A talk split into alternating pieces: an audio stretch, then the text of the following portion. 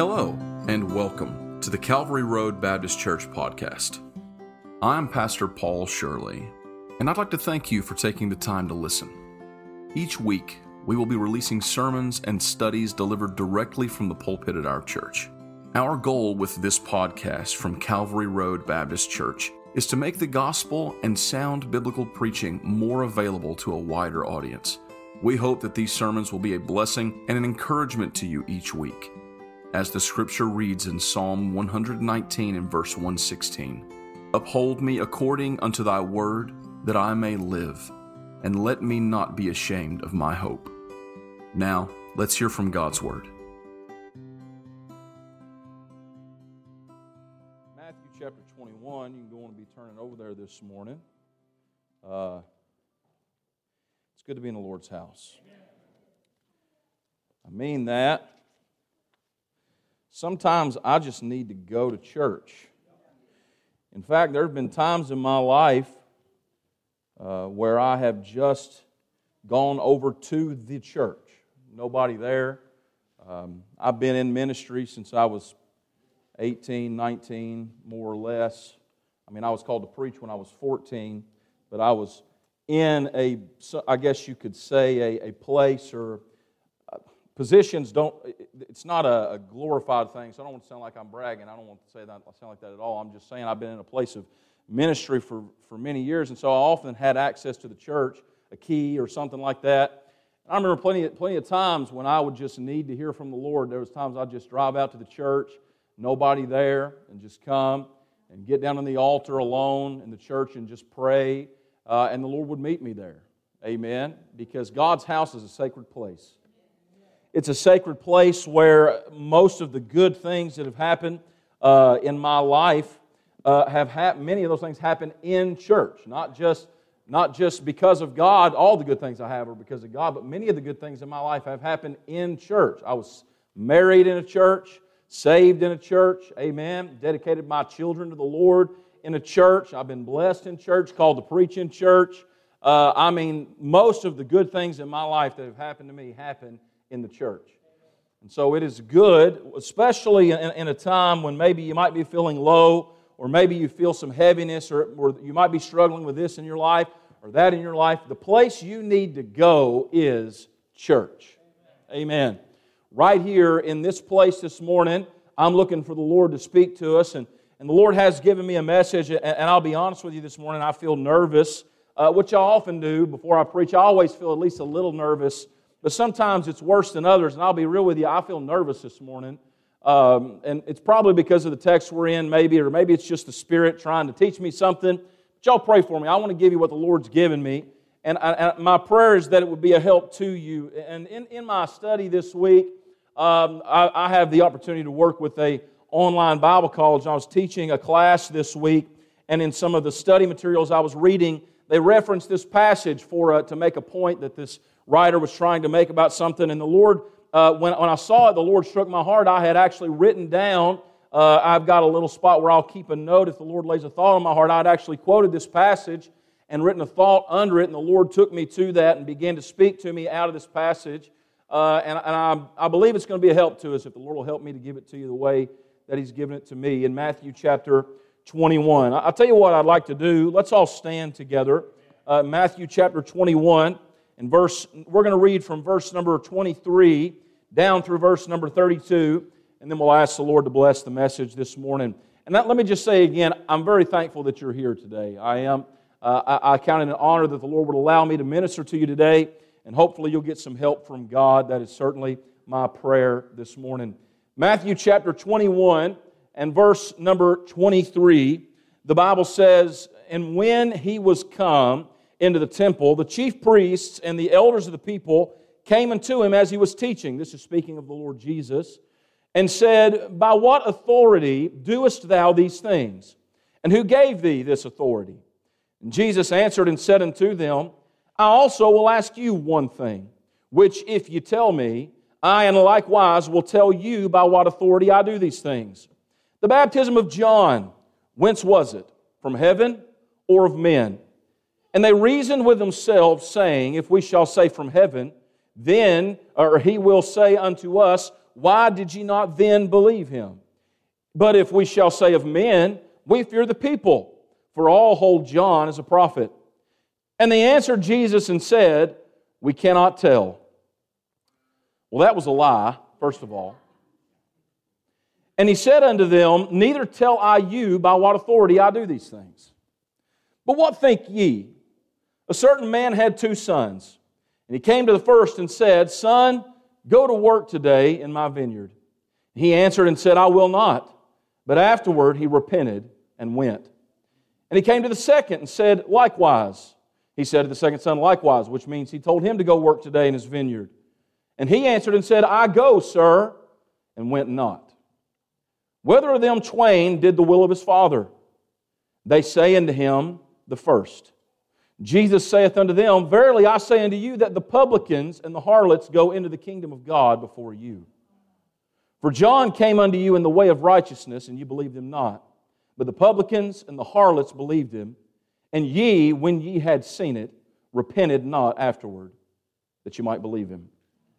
Father in heaven, Lord, we thank you, God, for your word. Thank you, God, that it is powerful, that it's quick and sharper than any two edged sword. God, I pray this morning if you would help me, God, to deliver this message with, with love and compassion. And help me, God, to deliver it with unction and power from the Holy Spirit.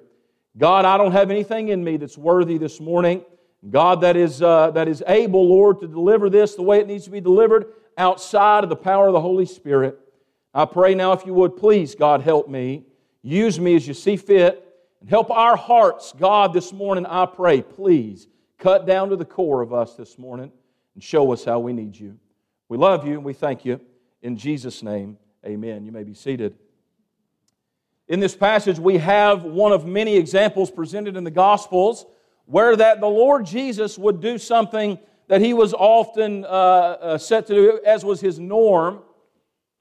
He would teach. He was a teacher. Amen. The Lord was a great teacher. Uh, in fact, he was such a good teacher that it was all one thing was always clear when the Lord was teaching. He understood the material better than anybody else on earth. And the reason for that is because he was the author of the material. Uh, so, to such a point that even when he was a 12 year old boy, he was in the temple teaching the scribes because all those old men who'd spent their whole lives thinking about all these things and considering the written law and the oral law, God help us, that when Jesus showed up, he began to expound on it and they were amazed because he wrote it. Because in the beginning was the Word, the Word was with God, and the Word was God. It was Him. He was the one that brought them the Word. He was the Word, and now He was there to teach them the Word. But as men often do, uh, they didn't like what Jesus had to say. They didn't like His exposition of the words that He had said, and they didn't, they didn't like the things He said new to them right there in that moment, in that time. They didn't like what He had to say, and they didn't like the way He said it a lot of times. Uh, but here in this particular passage, as the Lord has come forward, uh, these men in verse 23, the chief priests and the elders, they have approached the Lord uh, and they have come to challenge him on a key point. One that they believe to have absolute understanding and clear jurisdiction over, especially in the temple, and that point was authority. Isn't that right? Look at verse number 23. They came to him and they said, By what authority doest thou these things? And who gave thee this authority? Essentially, they were saying, You're in our house. We're the, scribe, we're the ones who are supposed to be teaching. We're the elders and the priests. This is our house, it's God's house. Who told you you could teach here? And by what authority do you have the right to do so? Well, can we all just be honest with each other? No one likes to submit to authority. Human nature teaches us when someone tries to exercise authority over us that we should push back, rebel, right? Never surrender, never submit. There's just something inside a human that when somebody says don't, you want to do. And when someone says do, you don't want to. And, and by the way, you know what that is? Is it's the sin nature. That's, amen. Y'all can say amen. The sin nature that was in Adam, where Satan came to Eve and said, eh, thou shalt not surely die. You don't have to do what God said. You don't have to, you don't have to stay away from the things God said stay away from. You know what? You know what the devil convinced Eve to do in Genesis chapter 3? Rebel. Is that not what he did? This is what God said do, and I think you ought to do differently. Rebellion. That's why the Bible tells us that rebellion is as the sin of witchcraft and that obedience is better than sacrifice. Because God desires for us to willingly submit to His authority. And I'm not preaching on that this morning, but I think it's very important that we all acknowledge the fact that as wicked as these elders and scribes were, we're just like them a lot of times. We are. We're just like them whenever, whenever the preacher preaches the Word of God and it comes right down our row, and we know that we're not doing what the Bible says, and we reject it and do the opposite. We're like the elders and the scribes and not like Jesus in this, in this situation. We're those ones who don't like anybody telling us what to do. And you know what that really is, that sin that we're seeing there, the sin, rebellion. You know what rebellion is really a root of? It's, it's pride. You say, well, what's pride? Pride, well, it's, it's the original sin. It's the sin of Satan. It's the one, the big one that we've all got in us. Pride is the sin of selfishness. It's loving yourself and your desires and what you want over what over anything else and everything else in your life. Amen. We, you've seen people who will turn and walk away from everything in their life and all the responsibility just because they come to a point where they think, my happiness is the most important thing in my life. Well, can I tell you that my happiness is not the most important thing in my life? The most important thing in my life is the Lord Jesus Christ. And my happiness, by the way, is contingent on that. It's contingent on Him. Because happiness doesn't stand alike to joy. Amen. Happiness is how I feel right now, but joy is something that can be experienced even during times of suffering. That's why Paul said, I think myself happy to the king while he's standing there with chains on his arms, giving a testimony to hopefully save himself from being put to death. Because joy supersedes just simple happiness. Pride is the sin of selfishness, it's the sin of Satan. It's what he did in the beginning. You know what that is? It's the statement, we are our own gods. That's what, that's what Satan told Eve in the garden in verse 5 of chapter 3, where he said that God doth know that in the day ye eat thereof, then your eyes shall be opened, and ye shall be as gods, knowing good and evil. That is the sin of pride, that I am my own God. I was on the internet the other day and I came across some ad or something and I saw this, this guy. I think he's a professional wrestler. I don't know what his name is. I've never heard of him before. But what stood out to me was this picture had above him this big banner from it was a social media link of this big banner on his social media and it said in huge capital letters there is no authority but yourself. That is the concept of relativism. Relativism is, is this. Relativism is this. Live your truth. Y'all heard that? I'm, i need to live my truth, and you need to live your truth. Have y'all heard that? That's relativism. Relativism says this there is no truth. You're not responsible or accountable to anyone but you. You live your life the way that you think it needs to be lived. You do things the way that you think they need to be done, and you don't have to listen to anybody. That is the sin of Satan. He said, I will become like the Most High. He planned to go above God. You know what that meant? That he'd be his own God and yours. That's the desire of relativism. That's the desire of pride to be your own God, that you have no authority to answer to but you. Amen. It's a sin of selfishness, a sin of Satan, it's a sin of self service. It's the my for and no more mentality. It's that I want what's best for me and my children and my family, and if I got to let everybody else in the world die just to get for the people that I think are the most important in life, that's the sin of pride. Amen. Christ said that he had come to serve others. That's what he said. The Son of Man's come to be a minister, a servant. That's what he was. His whole life on this earth was given, the God of creation, manifest as a human being, given to serve others. That is not pride. And as these people come before the Lord, I imagine they had to stink of pride. Amen. He is standing in the temple. I want you to imagine with people around him teaching. talking about God's Word, answering their questions, explaining what this verse read that they just read. And here come these men with their chests puffed out and their chins back, and they've got all their fancy garb on, and they got the ephods and the linen and all that thing set up exactly like it's supposed to be. It said the priests were there. By what authority do you have to stand here today and teach? And who gave you that authority? In doing that, they were usurping their authority over Jesus Christ.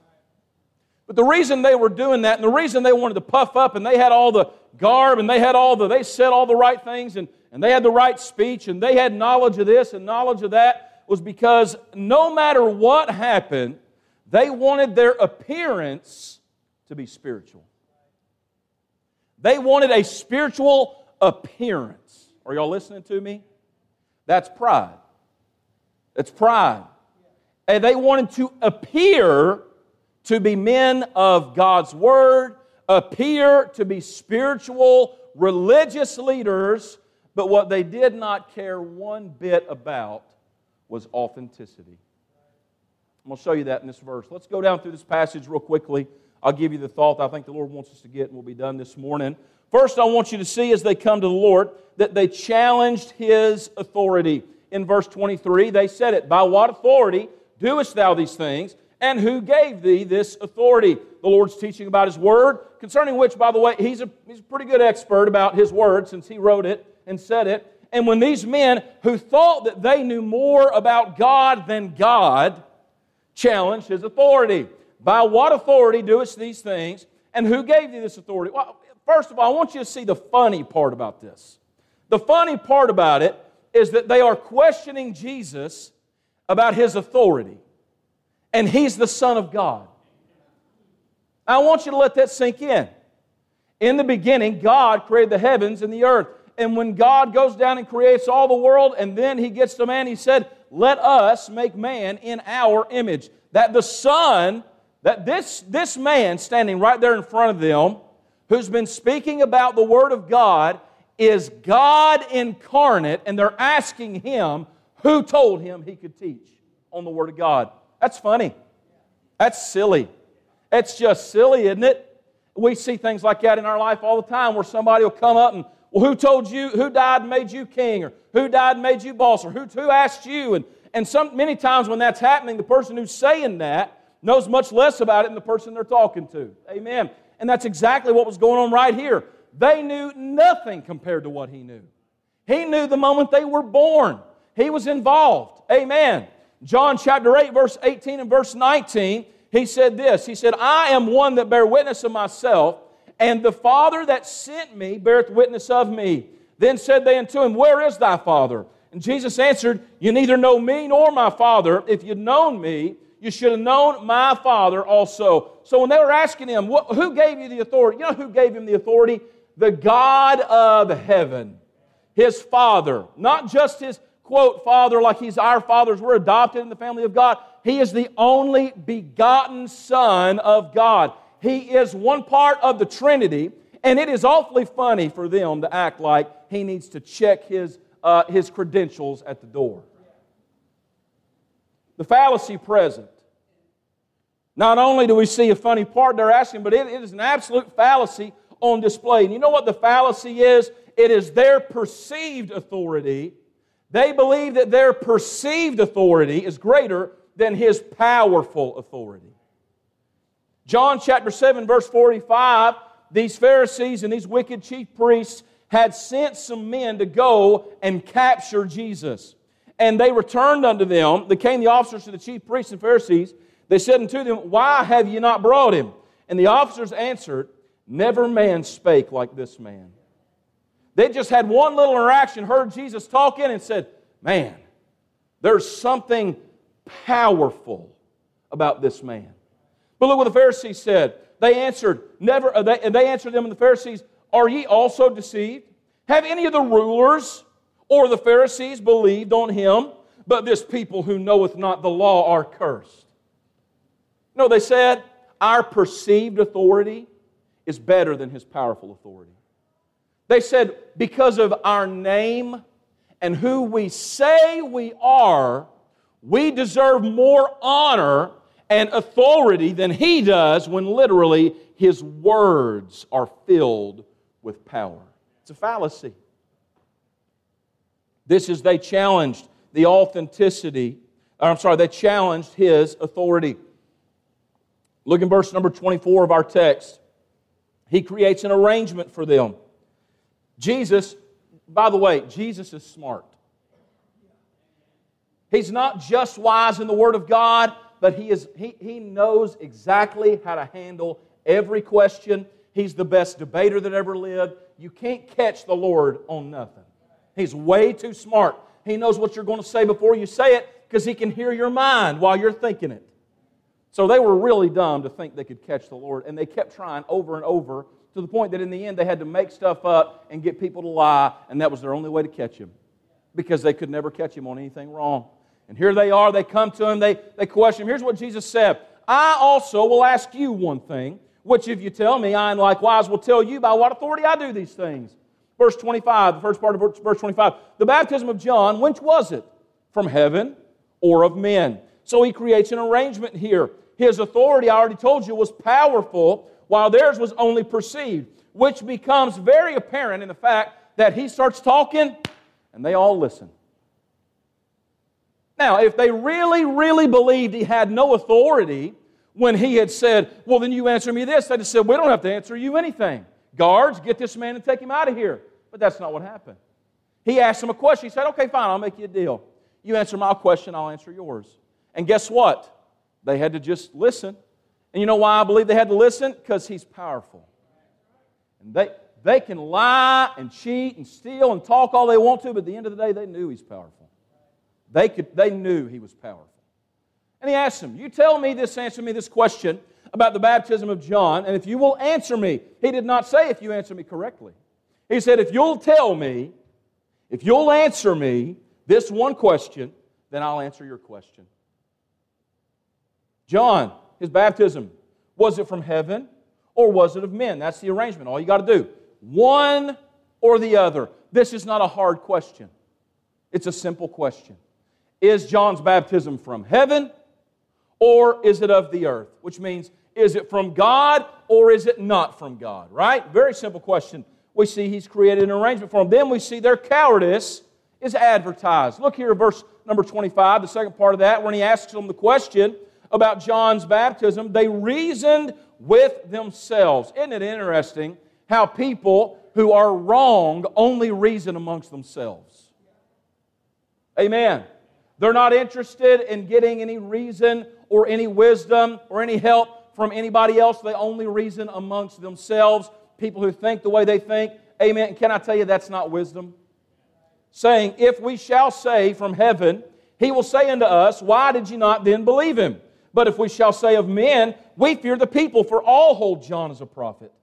And they answered Jesus and said, We cannot tell. First, we see their reasoning that rather than obey the Lord's request and rather than seek guidance from the source of all wisdom, you know, maybe the one who was just teaching so brilliantly on the Word of God as he's done over and over and over again before them, maybe get a little bit of advice from him or from somebody who's got some spirituality. They huddle up in a corner over to the side. What do you think? What should we say? Do we? And they're reasoning amongst themselves. They're asking this guy and that guy. You know what they're doing? They're going to their, their, their buddies for advice. That's not a good thing to do. Seek spiritual wisdom. Amen. Can I just tell you it matters who, it go, who you go to for advice and reasoning? Isaiah 5.21 said, Woe unto them that are wise in their own eyes and prudent in their own sight. And that right there describes the Pharisees, if anything ever does. They thought they were smarter than God, literally. We see their reasoning. Then we see right and wrong, because here's the thing it's a simple question, and there's no middle ground. Is the baptism of John from God or is it worldly? Which means, is it real from God or is it something that man made up, a false prophet? Was John a prophet from God who baptized in the name of God and sent from God, or was he a false prophet only doing worldly and carnal things? I mean, there's no middle ground. He can't be both. It's a right and wrong question. But look at their resolution. Here's what they said if we say it's from heaven, then Jesus is going to ask us why we didn't believe him. But if we say it's from the earth, the people are going to get mad because they all think he's a prophet. Neither one of those things that they said reveal what they thought. Amen? The only thing they're considering, listen, the only thing they're considering is the appearance of their answer. If we say he's from heaven, then Jesus is going to make us look like fools. And he's going to ask us why we didn't accept him. But if we say he's from earth, then all the people are going to get mad. And they're, they're not going to, they're not going to accept us. And they're all going to rise up because they love John. And they're going to fight back against us. No matter what happens here, we're going to look bad. So you know what they do? They don't give an answer. They say, We cannot tell. The ones who just walked up to this teacher and said, You don't have the right to teach in our temple, are now saying, Well, we don't really know if that's of God or not. Can you all see that? Can you see the absolute fallacy of what they're doing? And what you know what Jesus did? Jesus knew that they wouldn't be able to give him an honest answer. So he asked them a question with a very simple and honest answer to be given that they would not give, and he knew they wouldn't because he knew their hearts. And he's already got the shell loaded in the gun, ready to deliver the word of God right to their faces the moment they give him this wishy washy, middle of the road, no stand answer. Here was the answer he was from God. Amen. And they knew he was from God, first of all. But second of all, even if they didn't want to accept him and reject him, then that's what they should have said. But they were too chicken, and he knew it. They were too yellow. They would have never done it. And their resolution at the end of the day was this it was more important that they appear to be spiritual than that they be authentic. Are y'all hearing what I'm saying this morning? They believed it was more important that they appeared to be spiritual than that they be authentic and actually spiritual. We see the Lord's retort immediately. He says, Neither tell I you by what authority I do these things. That's fine, big boys. Y'all want to come up throwing your weight around asking questions? I asked you a real simple one. You can't answer that, then I'm not going to answer yours for sure. But I'll tell you what I'm going to do. I'm going to teach you something. And he said this y'all, y'all are so spiritual. Look at them. They're so spiritual. What think ye? Look at verse 28. But what think ye? What do y'all think about this? Let me ask you, let me ask you, let me give you this example. You tell me what you think. I want to, I want to know what your, your personal, spiritual, professional, you know, opinion is as a priest and as a scribe. What do you think about this situation? We see the Lord clarifies his answer. A certain man had two sons. He came to the first and said, Son, go to work today in my vineyard. And he answered and said, I will not. But afterward he repented and went. And he came to the second and said, Likewise. And he answered and said, I go, sir, and went not. That's the Lord's parable. He gives them this very, very, I mean, just the most simple, concise. He don't go into a big dissertation. He says, you got, you got a man, he's got two sons. He goes to one son. He says, Go work in my vineyard today. And the son says, No, I'm not going to do that. But then he repents and he goes, he does the work. But then he comes to the other son. He says, Son, I want you to go work in my vineyard. He said, Yes, sir, I'll go. And as soon as the master of the father's gone away, he goes back to doing whatever he was doing and never goes to the vineyard. And then Jesus said a very simple question Which one did the will of his father? That's a simple question, isn't it? It's almost as simple as was John's baptism from heaven or from the earth? But it's very simple. Only two possible answers son one or son two. He's not really putting it on that hard. Pick one, section A or number A or letter B. Letter A or letter B. Which one? It's a, it's a, it's a yes or no back and forth. You got a 50% chance here, guys. Which one's it going to be? That's the Lord's parable. Then we see their position. What do they say? They say unto him, the first. Obviously, it's the first. You know what this reminds me of? It reminds me of when Nathan went to David and he told him the parable of the man with the sheep and how he had all these sheep, but there was one man over there with one little lamb, and they went and took that from him and stole it and left him destitute. And he asked David, What should be done to that man? It's very similar to that. It's, it's a trick question. At the end of the day, that's what it is. It's a trick question because here's what Jesus is showing them I've got the authority. Y'all can't even have the authority over simple questions. I've got the authority. Jesus has the authority. And they said, The first. And Jesus looks around at them. Verily. You know what that means? You're right. Absolutely. This is a true statement. Verily, This is true. It's verified. It's factual. And this is the truth right here. The publicans and the harlots go into the kingdom of God before you. Well, that's a hard thing to say. They wouldn't have let them walk in the temple. No way. They wouldn't sit at a meal with publicans. In fact, that's one of the reasons they criticized Jesus. They said, He eats with publicans and sinners. They hated the publicans, they hated them. And the harlots, the, the derelicts of society, the people who were just caught up in sin that they looked at as these lesser things. Here's what Jesus said Them, they'll go straight to heaven before you will. You know why? There's one big difference. Here's the Lord's point. The publicans and the harlots going before him because of their, their honesty. Here's what Jesus said They believed John, but you believed him not.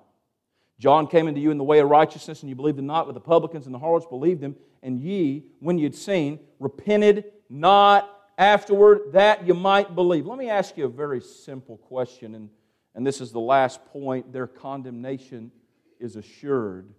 Let me ask you a simple question. Why was the first son right and the second son wrong? Here's the truth both of them did something wrong. The first son said no when he should have just immediately submitted. The second son said yes, but he lied in his heart. They both did something wrong. What made the difference is that the first son answered and said, I will not, but afterward he repented. We all make mistakes. Everybody does things they shouldn't do. Everybody says things they shouldn't say. But the difference between one who obeys the will of his Father and one who does not is the one who repents.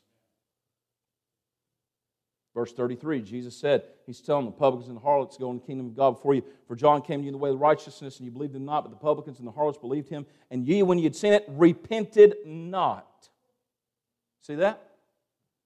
So there's what he said. Y'all are the second son who say you're godly and say you're a Christian and dress like a Christian and talk like you're a godly person, but you are full of dead men's bones. Verse 45 of this chapter, he gives another parable, but for the sake of time, we're not going to look at it today. At the end of the chapter, after he has given them this example and then just gives them a second example to, to drive the same point home again, verse 45 when the chief priests and Pharisees had heard his parables, they perceived that he spake of them. Really? I wonder how they perceived that. Maybe it's because he said, It's you I'm talking to. You, ye, when you'd seen it, repented not. They have a better chance of going to the kingdom of God before you. I wonder which part made them think he was talking to them. They perceived, oh, I think he's talking about us. But when they sought to lay hands on him, they feared the multitude because they took him for a prophet. The message this morning is this when appearance outweighs authenticity. We come in here. It, let me tell y'all. Let me tell y'all something.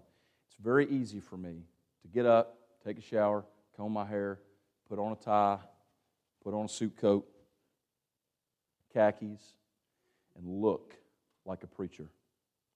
I can grab my big green Bible, stick it under my arm, walk around with it. I can take a little stack of gospel tracts, I can tuck them in this pocket and let them stick out real good so everybody can see them, and I can walk around like this so they're showing. I can put a little pin of the cross on my lapel. I can do all the things to look spiritual. And by the way, I don't think there's anything wrong with a preacher looking like a preacher. And there's nothing wrong with dressing right and appropriately and modestly. I'm not talking about modesty. Immodesty is a sin in the Bible. I'm talking about trying to look a part that inside you're not. You want everybody to think you're a Christian. You want everybody to think you're spiritual. You want to look like this and look like that. And you know how to do it. You know the part of the song to give one of those. You know the part of the message to say amen. You know how to, you're on Sunday morning, church starts, you're in there and you're doing the part and you're looking the part and you're, you're presenting yourself with an appearance of a child of God. But inside, there's nothing. Do you know what? You know how you know? Because let me tell you this morning, I'm not Jesus. I can't read your mind. Thank God. Amen. Thank God I can't read your mind. Thank God you can't read mine. Because I'm not Jesus and I couldn't be like He is. Thank God. But here's what Jesus said was the kicker. This is the kicker, and this is the message. How do you know if someone is authentic or they're just putting on a show? What do they do with the Word of God? The Word of God came to their doorstep today. The Lord, the Son of God Himself, the Word of God incarnate, is standing in front of them and He's giving them a message. He's preaching. He's done teaching, and now He's preaching. Teaching is to expound on the Word of God and to better understand it. Preaching is to cause a change in you, it's to drive the sin out, the wickedness out. And here's, here's the Son of God looking at them and saying, John came and he preached the truth, and you rejected him.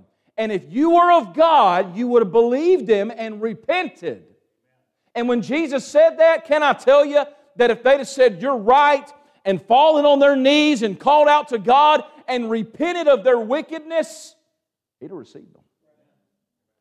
He said, I've come to seek and to save that which was lost. That those that are sick, they're in need of a physician. He's the great physician. That's his whole thing to be a minister and a help and a servant to men, to love them, to reach them. And here he is setting for people who had a chance to repent. And there are publicans, harlots, sinners, wicked, ungodly folk around him who he'd come in contact with, who others hated and mistreated, and they just looked down on them. And when they came around the Lord Jesus and he began to speak like he did to that woman at the well about how she had five husbands and the one she had now is not her own, you know what she did? She repented. She said, Here came a man who told me everything I ever did. And she repented. The difference between authenticity you're real today. You're real. Who you are is real. You're a real Christian who's really been saved and somebody who knows how to look like a Christian. It's what happens when the door comes to your doorstep. What happens when the word comes to your doorstep? What happens when the message comes right to you and it addresses your sin and it addresses your faithfulness and it addresses your pride? Do you repent? Or do you There's only one reason they didn't try to kill him right there. You know why? Look, it's up on the screen still. They sought to lay hands on him. They wanted to so bad. They wanted to lash out at him because they didn't like him shining the light of the truth on their sin. But they didn't. You know why? Got to look the part. They feared the multitude because they took him for a prophet. Oh, we can't, we don't want to we don't want everybody to look at us and think that we're on the wrong side of this. They think he's a prophet. So as long as they think he's a prophet, we can't move on him. Yeah, they feared him maybe because they thought they'd be a danger, but that's not the thing they cared about the most. The thing they cared about the most is looking spiritual. And you know when they moved on Jesus? Yes, it was when the time was right, but it was when they managed to convince the people that they were right and he was wrong. They cared about the appearance, but not the authenticity. John chapter 3, verse 19. This is the condemnation that light is come into the world, and men love darkness rather than light, because their deeds were evil. For everyone that doeth evil hateth the light, neither cometh to the light, lest his deeds should be reproved. But he that doeth truth cometh to the light, that his deeds may be made manifest, that they are wrought in God. someone who is authentic. When the Word of God shines on your life and the way you've been walking, the way you've been talking, and the way you've been living is darkness, someone who's authentic repents. Doesn't mean you're perfect. Can I tell you this morning? It don't mean you're perfect. It doesn't mean you don't sin, you don't make mistakes, you don't act like a fool. Guess what? I, I do all those things. We all do. All have sinned and come short of the glory of God. Every single one of us. That there's none that doeth good. Amen. That our righteousness are as filthy rags. The best I can do is still falling short of God. And I feel God every day. But my goodness, what is wrong with people when we go to church and we look the part and we sound the part and we smell the part, but when the Word of God comes to our door, we reject it. When we do that, we're like the Pharisees. And in this sentence that Jesus said, I'd rather be a publican and a sinner than a Pharisee. Because one of them got to go in and the other didn't. Here's what it is your repentance reveals your authenticity. Their authenticity was measured and their willingness to repent. So, where do you stand this morning? It's a simple thought, isn't it?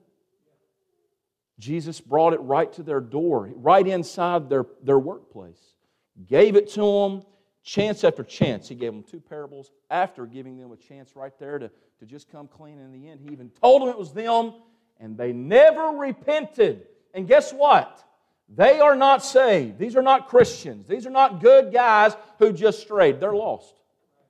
Jesus told them, He said, You're whited sepulchres, beautiful on the outside, inside, just full of dead men's bones. That the Holy Ghost wasn't in them. They'd never been, they, they were as far from God as could possibly be. And God help us.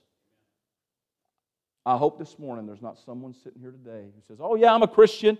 I know when to raise my hand. I know when to sing the song. I know how to look the part and how to sound the part. But inside, Every time the Word of God comes to your doorstep, you just brush it away. You get angry, get mad, push back against God's Word, love darkness rather than light, because it's repentance that reveals authenticity. Let's all stand. Miss Brandon, if you could come to the piano. I tell you this morning, I, I don't ever want to be guilty of refusing to repent. Brother Paul, I know I'm saved, but I got things in my life, and the, the Lord's been sending messages about it, and I, you've been preaching on it, and the Sunday school teacher's been teaching on it, and I've been seeing it, and I keep hearing it, but I just, I just hadn't done anything with it yet. I'll do it right now. Quit playing games with God. Quit toying around with God and saying, oh, it'll be fine. I'll do it tomorrow. It'll be fine. I'll do it next week. It'll be fine. No, don't, don't do that. God, God would, I guarantee you, the Lord would loved nothing more for those men to have repented, turned, and joined his side. When Nicodemus came to him, I can tell you what, he wasn't hateful to him. He gave him the Word of God and tried to reach him, and Nicodemus was converted. These men could have done the same thing, but they just cared too much about appearance and not enough about authenticity. No one looking around this morning for just a second. Let me ask you a question. Do you know that you're saved this morning? Do you know? Can you go to a moment in your life, a time when you were told by the Holy Ghost of God that if you died in your state, you'd go to a devil's hell? That you were lost in your sins and that you needed the blood of Christ to wash your sins away and to save you eternally. If you know that you're saved this morning, amen. But is there one this morning who would say, Brother Paul, I don't know that? I'm not going to come to you. I'm not going to call you out. I'm not going to do anything, but I do want to pray for you. Would you raise your hand and say, Brother Paul, pray for me? I don't know that I'm saved. Would you pray for me? I see that hand. I can tell you right now that the Lord Jesus Christ did everything to make a way for us. You can be saved today. Is there someone this morning right now who said, Brother Paul, I know I'm saved, but I've got some things in my life I need to deal with. Would you pray for me? I've got some things in my heart and my life I need to get clean, and I'm struggling. I see these hands. Why, why don't you just Why don't you just step out? Why don't you just come down here and pray? Jesus said, Come unto me, all ye that labor and are heavy laden, I'll give you rest. There's no greater rest than laying those fears, those needs, those failures in the hands of Jesus. There's nothing like resting in His salvation. There's nothing like being a Christian who's right with God, at peace with God. Why don't you come this morning and kneel down? I'll be glad to meet and pray with you. There's others here this morning who'd be glad to pray with you. Now is the appointed time. Today is the day of salvation. There's no promise of tomorrow. You got something you need to get right with God? Today's the day to do it. I'm going to pray. We're going to come to the end of the invitation. Let, let me encourage you. Don't let the devil steal this moment away from you. Don't be like the Pharisees. Father in heaven, Lord, we thank you. Thank you, God, for your word. Lord, I thank you, Lord, for thank you for Calvary. Thank you, God, for the gospel. Thank you, Lord, that you that you sent your only begotten Son to die for my sins. Thank you, God, that you're true, that you're right. Thank you that your word is true. Thank you, God, Lord, that it's powerful. God, I pray this morning, God, any soul here today who does not know you in salvation, God, I pray, Lord, that today would be the day, God, that they would come to know you, Lord, that they would not let fear or pride or any resistance prevent them, Lord, from accepting you as their Savior. God, I pray for any here this morning, God, who have sin, unrepented sin in their heart, God, Lord, that they would turn away from that now. God, that they would turn toward heaven, Lord, that they would ask you to forgive them for their failures and their sins. And God, that they'd be like those publicans and those sinners, Lord, who looked on their lives and said, Yes, Lord, you're right. I've got this that's wrong, and, and I've got that that's wrong. And they would repent of those things. God, help us, Lord, this morning not to be an appearance. Help us to be authentic. God, help me, Lord, to be authentic. Help us, God, Lord, to see you in the Spirit and in truth. God, help us, Lord, to love you. God, help us to receive you. Lord, we need you. We thank you. In Jesus' name, amen.